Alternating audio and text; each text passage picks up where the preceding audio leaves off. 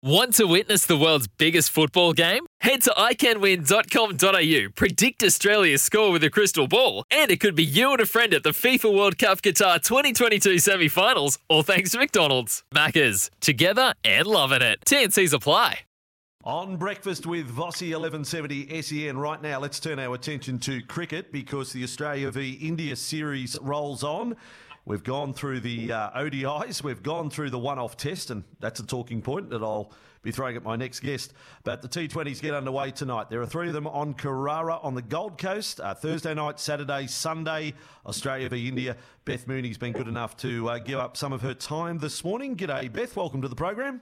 G'day, thanks for having me. It's thick and fast. Look, it really doesn't on a serious note. It doesn't give you much time to adapt, to prepare, to go from one mode of the game to another to another, does it?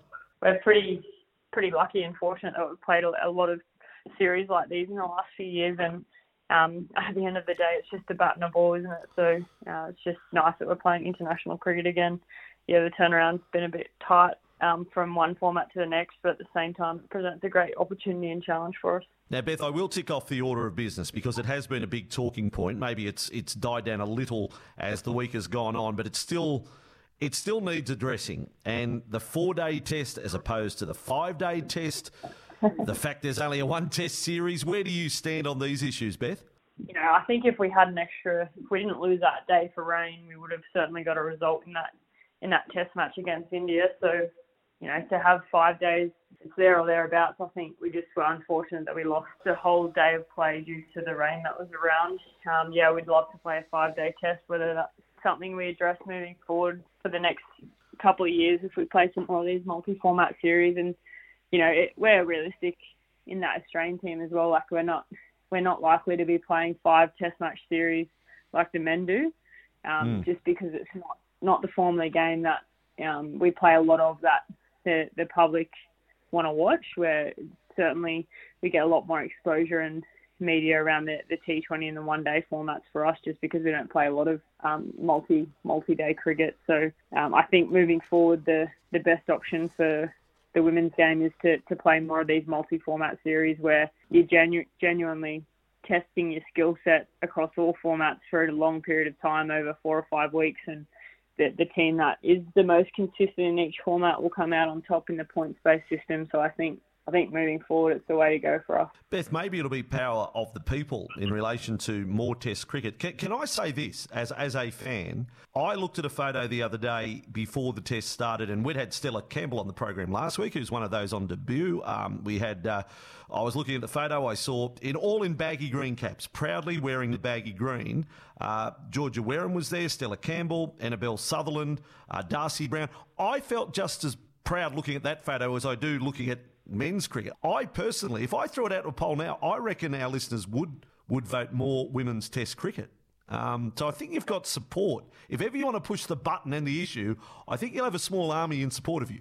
Oh, I think that's I think that's great information to know. But um, in terms of trying to sell the game and get more countries playing Test match cricket, obviously it's mainly been us in England, and then India have come come to the party again. There hasn't been a lot of countries playing no. that multi-day cricket around the world, so that's another issue for us. We, we want to play more Test cricket, but um, the other countries sort of have to get on board as well. And I think a starting point for us will definitely be this this multi-format series across four or five weeks, where we do get one Test match in amongst that. And there are more countries around the world that see us doing that against, you know, India against England. Hopefully, some some teams like New Zealand and South Africa get on board and and want to start these series as well. So I think there's definitely opportunity for that. Uh, a little bit of regrouping to be done after the test. Coach Matthew Mott was was honest, and he, he highlighted some of the fielding uh, that wasn't at its best, drop catches, and uh, he he made the admission that India did have the better of the test, um, quite quite obviously throughout. No, at no point was Australia really dominating. So a little bit of a little bit of work to do. Yeah, I think you know we were under no illusion about the fact that they had the the best of the conditions pretty much the whole way through that test match. It rained the first two nights, so they didn't have to bat under lights. They batted in the day when it was really nice wicket to bat on, and then we were batting in the the toughest conditions more than they were. So, you know, they had the upper hand in that Test match, and uh, we just missed a trick in that first hour, as I'm sure Motty alluded to when he spoke to you guys the other day. But at the same time, I think we're not far off playing the the getting all our skill sets together. Yeah, we we probably were disappointed with how we went in the field during the test match, and that just comes down to experience and and playing that format and you know knowing when to switch on and off and making sure that whether it's the first over or the 140th in the field that you can react and make good decisions and take those opportunities when they come because we know in that format they're few and far between. But I think the group's in a really good space. We've had a couple of days off and we're really looking forward to these T20s. All right, good summation. Uh, Beth Mooney, my special guest here on 1170 SEN. Uh, the run came to an end. The incredible run in the ODIs did come to an end in a, in a high scoring match, but um, ready for the T20s. Uh, give me a standout performer, someone who's going to star across the next uh, uh, next four days, three matches in four days. Um, I hope she stars, but I tell you, I'm really looking forward to seeing Tayla back out there in these T20s.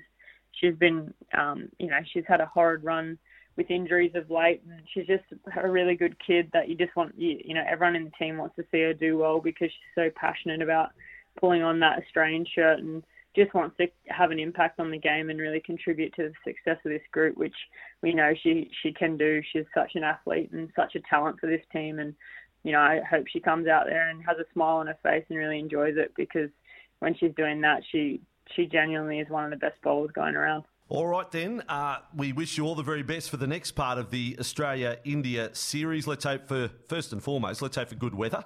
Let's get no disruptions yeah. and get three hard fought T20 internationals kicking off tonight and then over the weekend as well. Beth, thanks for coming on the program. Thanks for having me. Cheers.